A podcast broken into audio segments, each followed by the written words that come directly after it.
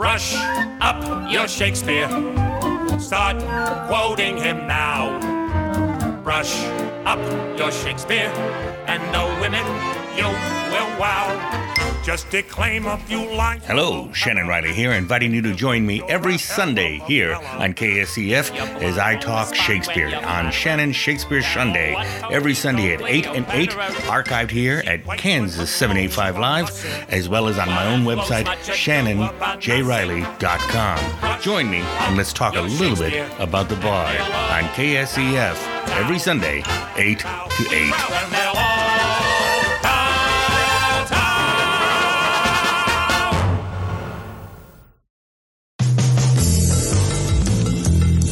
You're listening to KSEF, a digital broadcast in Topeka, brought to you by 785 Magazine. Learn more at 785live.com.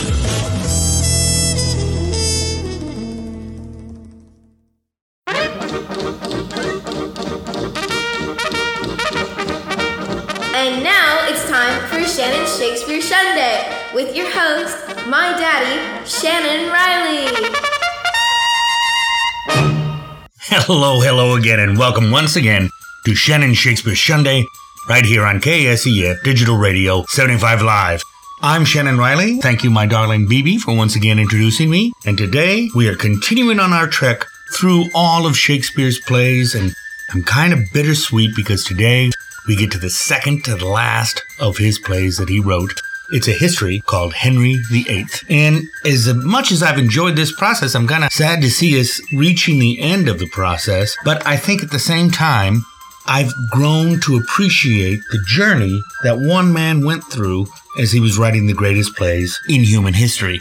Further and further I get into this, the more I see the humanity of William Shakespeare and how he is approaching the end of his life. It's it's a remarkable story. Today our story as I said is Henry VIII and it's a little known history. In fact, it's really a question of why he even wrote it at all. It was written 15 years after his last history. 15 years.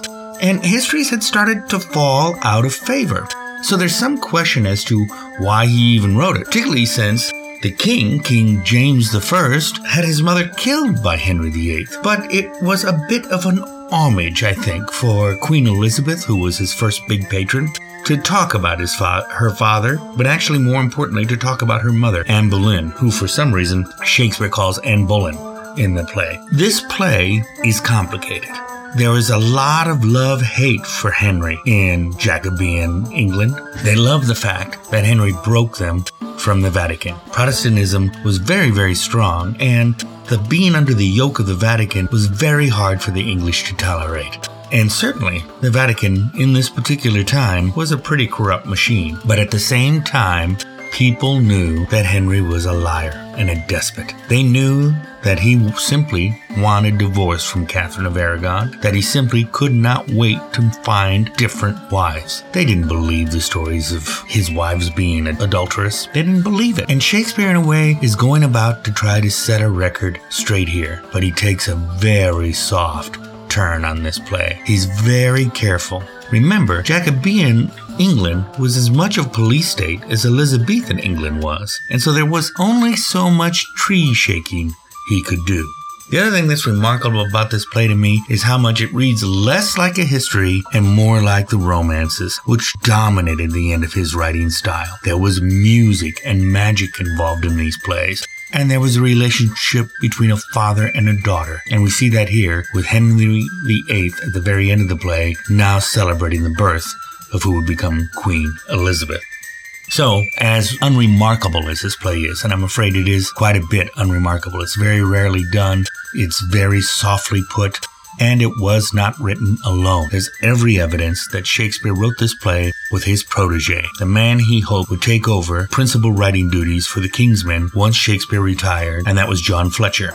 And he did. Shakespeare also collaborated with Fletcher on a number of plays that bear only Fletcher's name. It's quite believed that he was really mentored by William Shakespeare. But Shakespeare meant him to take his place. And they go back to a history. Now, why they go back to a history is a bit of a convoluted question. Certainly, there were a lot of plays and books and pamphlets that were being written at this time. And by the way, this was uh, written around uh, 1613, somewhere in that area. It was shortly before Shakespeare retires. That were re, and all of these books and pamphlets were re-evaluating the life of Henry. So it was back in popular attention. But the history play as a format had kind of fallen out of favor by then.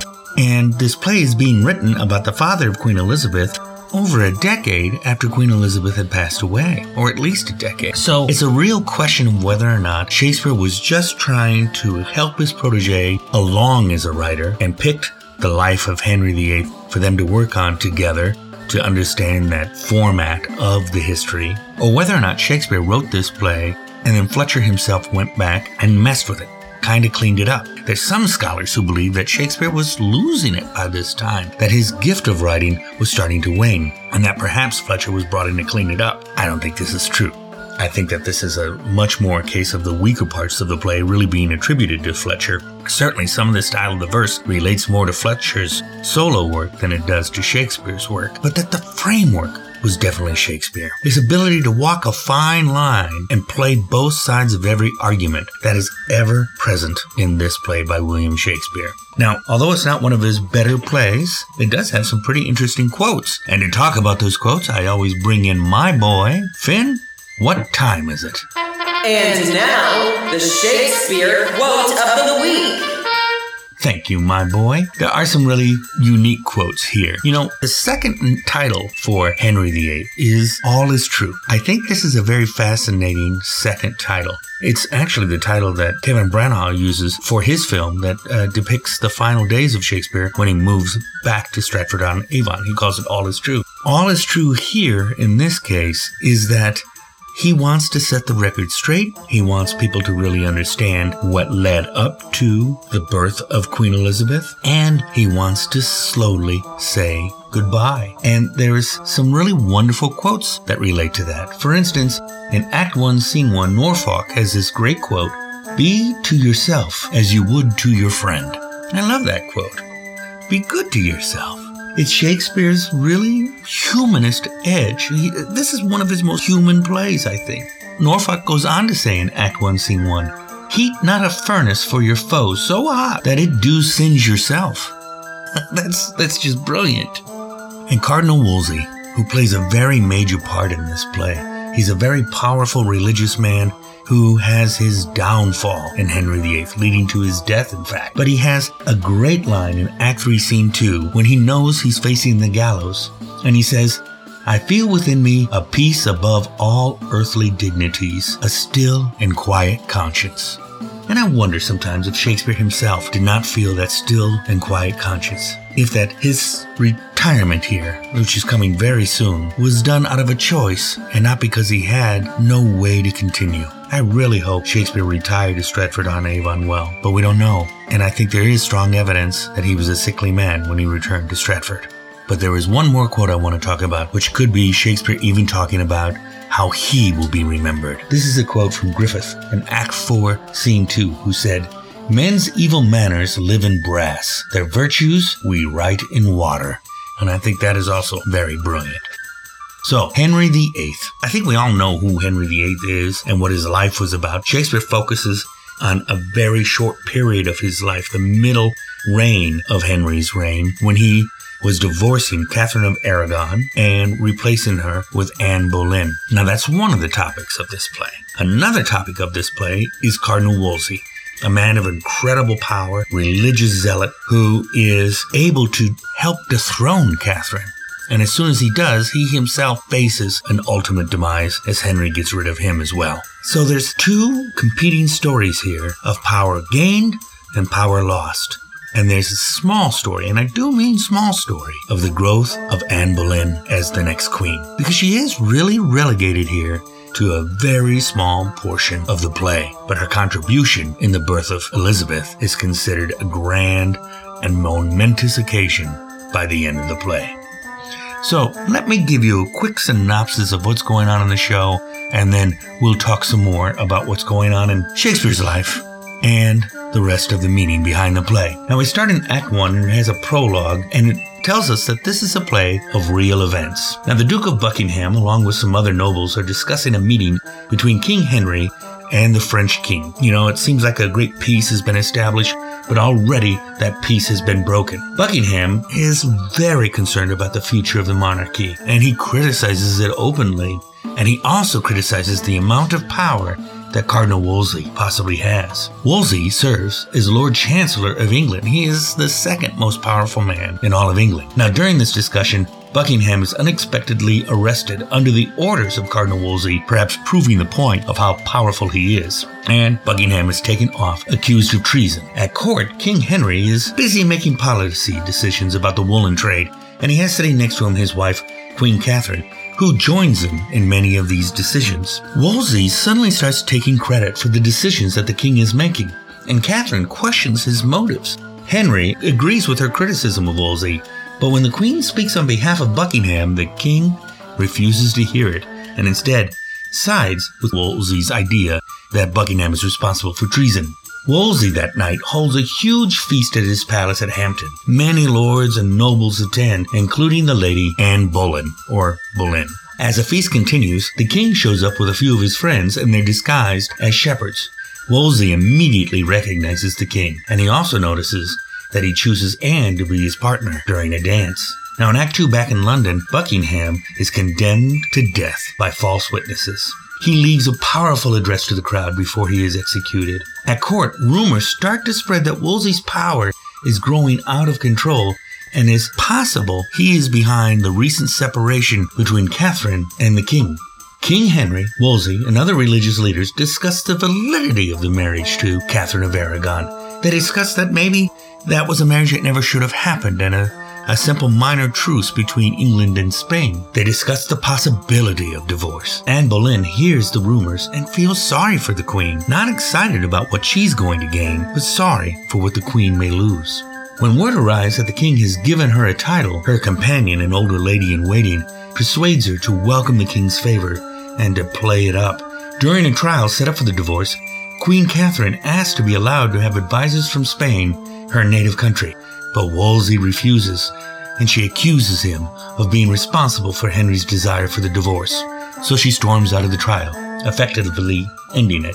Henry blames the French for the first questioning the validity of his marriage and thinks that maybe he should have done a better job of picking a match. In Act 3, Catherine seeks solace with his ladies in music. Wolsey and his companions arrive. One of them is Campeius. He's another religious leader that we'll come back to later. They interrupt her and try to persuade her to submit to the king's wishes for a divorce. She refuses, but the divorce is finalized anyway. Soon, word is sent out that Henry has had a secret marriage to Anne Boleyn, and it's the talk of the court. King Henry finds Wolsey has been secretly writing to the Pope, opposing this divorce, and he confronts Wolsey about it. Some of the lords demand that Wolsey give up his position as Lord Chancellor, as Thomas More has been waiting for a chance to succeed him. Wolsey steps down and advises his secretary Cromwell to leave, get out of London as fast as possible, fearing that Cromwell himself will be caught up in the downfall of Wolsey. In Act 4, Queen Anne is crowned, and everyone remarks that the splendor of the ceremony in the court is easily forgotten about Catherine. In retirement, Catherine hears of Wolsey's death, and she dreams of her own death, where she is attended by spirits who sing and dance. And she asks her servants that when she does die, that her burial be done with recognition as a queen. And finally, in Act 5, court gossip is raging about changes that Queen Anne is making and the birth of her new baby daughter. Court gossip also includes charges against Cranmer, the new archbishop. After a struggle between Cranmer and his enemies, of which he is condemned to the tower, the king himself defends Cranmer and names him the godfather of baby Princess Elizabeth, and he baptizes Elizabeth Cranmer then prophesies that she will become a great and powerful leader who will bring peace and plenty to England. In an epilogue, he briefly requests the approval of the audience for the play that is told the history of their great queen's birth and how England will go on to succeed thanks to the current king, King James. All right, a little bit of toadying there at the end for Shakespeare's part. We're going to talk more about this play on the other side as Shannon's Shakespeare Sunday continues. We'll see you in just a little bit.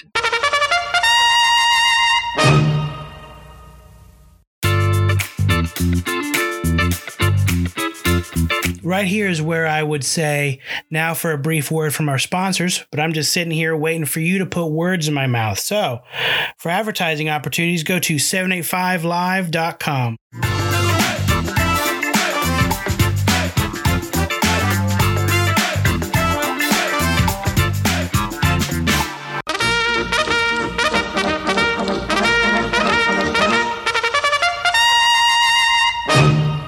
And welcome back to Shannon Shakespeare Sunday, right here on KSEF Digital Radio 785live.com. I want to take a moment to thank KSEF that has been allowing me to have at least a half hour to talk about the world's greatest playwright every Sunday on the 8th. I really appreciate it. It really has been a joy. And check out a lot of the great programming you have here on KSEF. There's wonderful programming, all locally produced here in Topeka, and I have the pleasure of working alongside the Stoic, the Poet, and the Fool week after week as I produce their show as well. So check out all of the shows. They're, they're really dynamite. Now, in terms of this show, I want to say once again, my name is Shannon Riley. I am not a Shakespearean scholar. I do not claim to be a Shakespearean scholar, but I am a devotee of William Shakespeare. And I am a strict Stratfordian in that I believe the works of William Shakespeare were written by none other than a man by the name of William Shakespeare. I think it's pretty simple. I would like you all to send me your questions or your thoughts or comments about the shows. I really want to hear from you. If you want to talk to me, you can send questions or comments to Shannon at shannonjriley.com. That's Shannon at shannonjriley.com. Riley spelled R E I L L Y. And I would love to hear from anyone out there listening to this podcast. Today, of course, as I said, we are talking about Henry VIII, Shakespeare's last history play and his second to last play of all.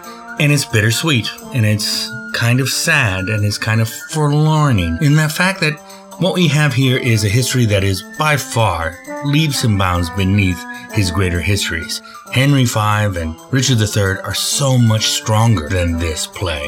But at the same time, we believe this was not, and when I say we, scholars believe, and this guy just claiming to write alongside them, that Shakespeare didn't write all of this play. It was actually a collaboration that he had with his protege, a man by the name of John Fletcher, who was also a playwright in his own right at the time, who had been writing, and many believe he was the handpicked successor by William Shakespeare to take over for him when he retired from the Kingsmen.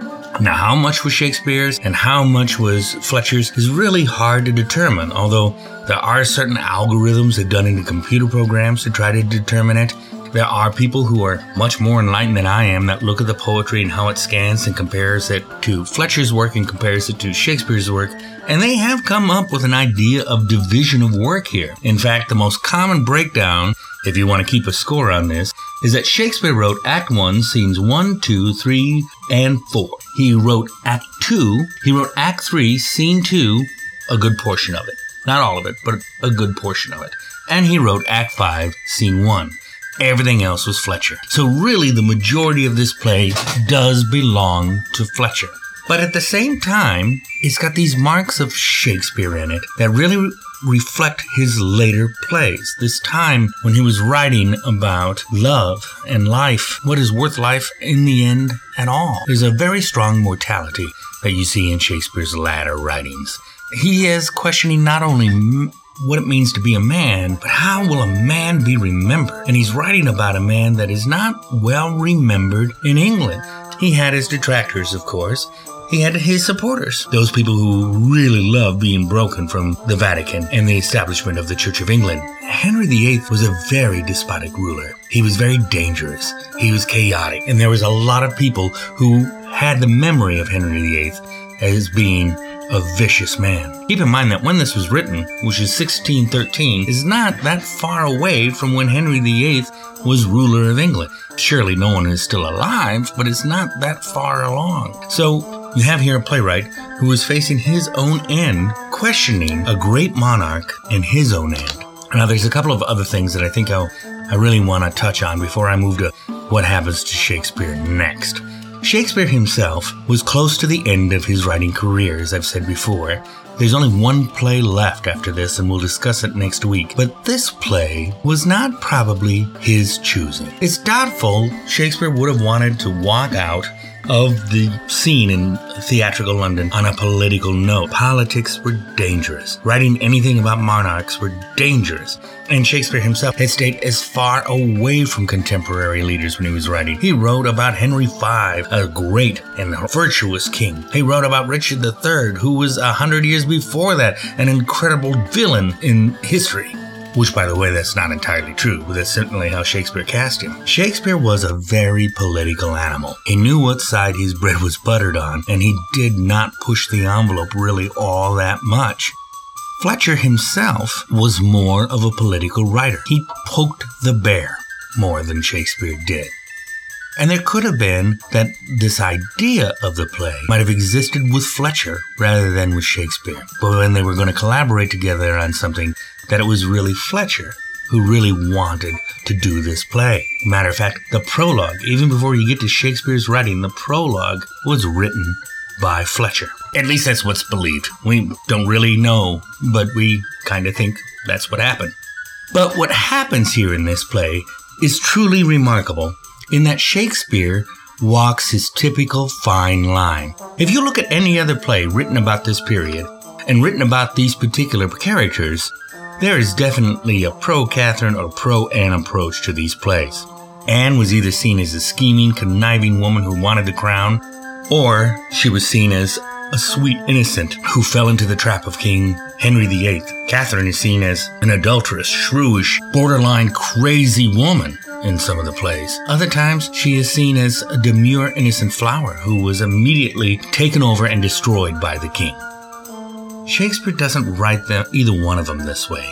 He writes a Catherine who is indeed terrified about what's going to happen to her, but she maintains grace. She maintains dignity.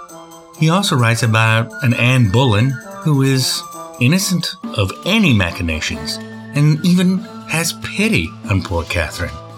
This is a Shakespeare hallmark, his ability to write two sides to every story. He writes here with Fletcher a Cardinal Wolsey who is absolutely power hungry, dreadful, in the way of every other lord, and willing to kill in order to get what he wants. But when he loses his power and he is sentenced to death, he is a humble, contrite man who recognizes the failings in his life. Shakespeare does not, at this period of his life, see things in absolutes. He's an older man looking back at life with very clear and open eyes. And I think it really also demonstrates the human edge of Shakespeare at the end of his writing.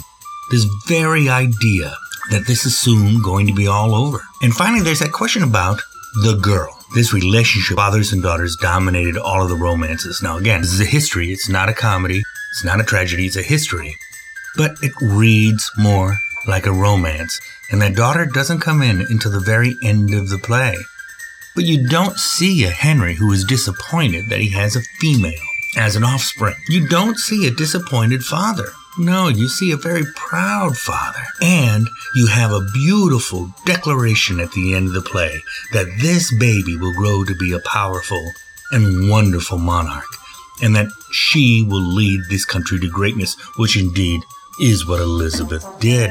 There were some complaints that King James never would have permitted such praise for Elizabeth. He didn't like her that much, and that it is unlikely that this play was written when King James was on the throne. It must have been written when Elizabeth was, but that is very unlikely, and it's not true. There were a lot of plays written with praise to Queen Elizabeth, and a lot of plays written with praise to all the Tudors during this period. King James didn't do anything about that. He may have liked them, he might not have wanted to go see them, but he sure as heck didn't stop them.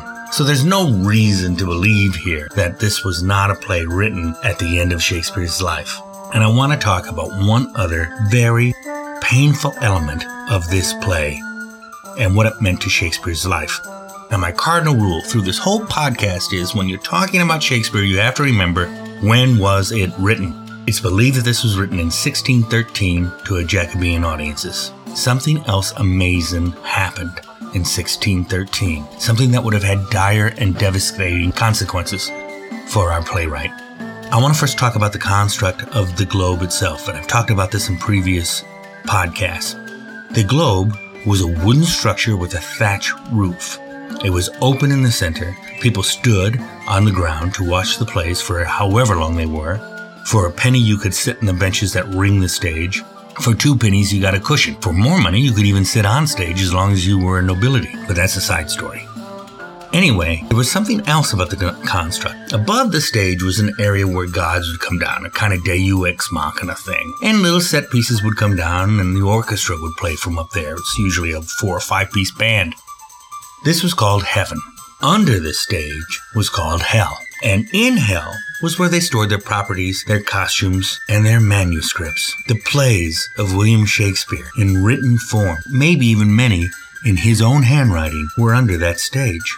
In 1613, According to one account, it was the play Henry VIII that was being performed, and it was only the second or third time it had ever been performed.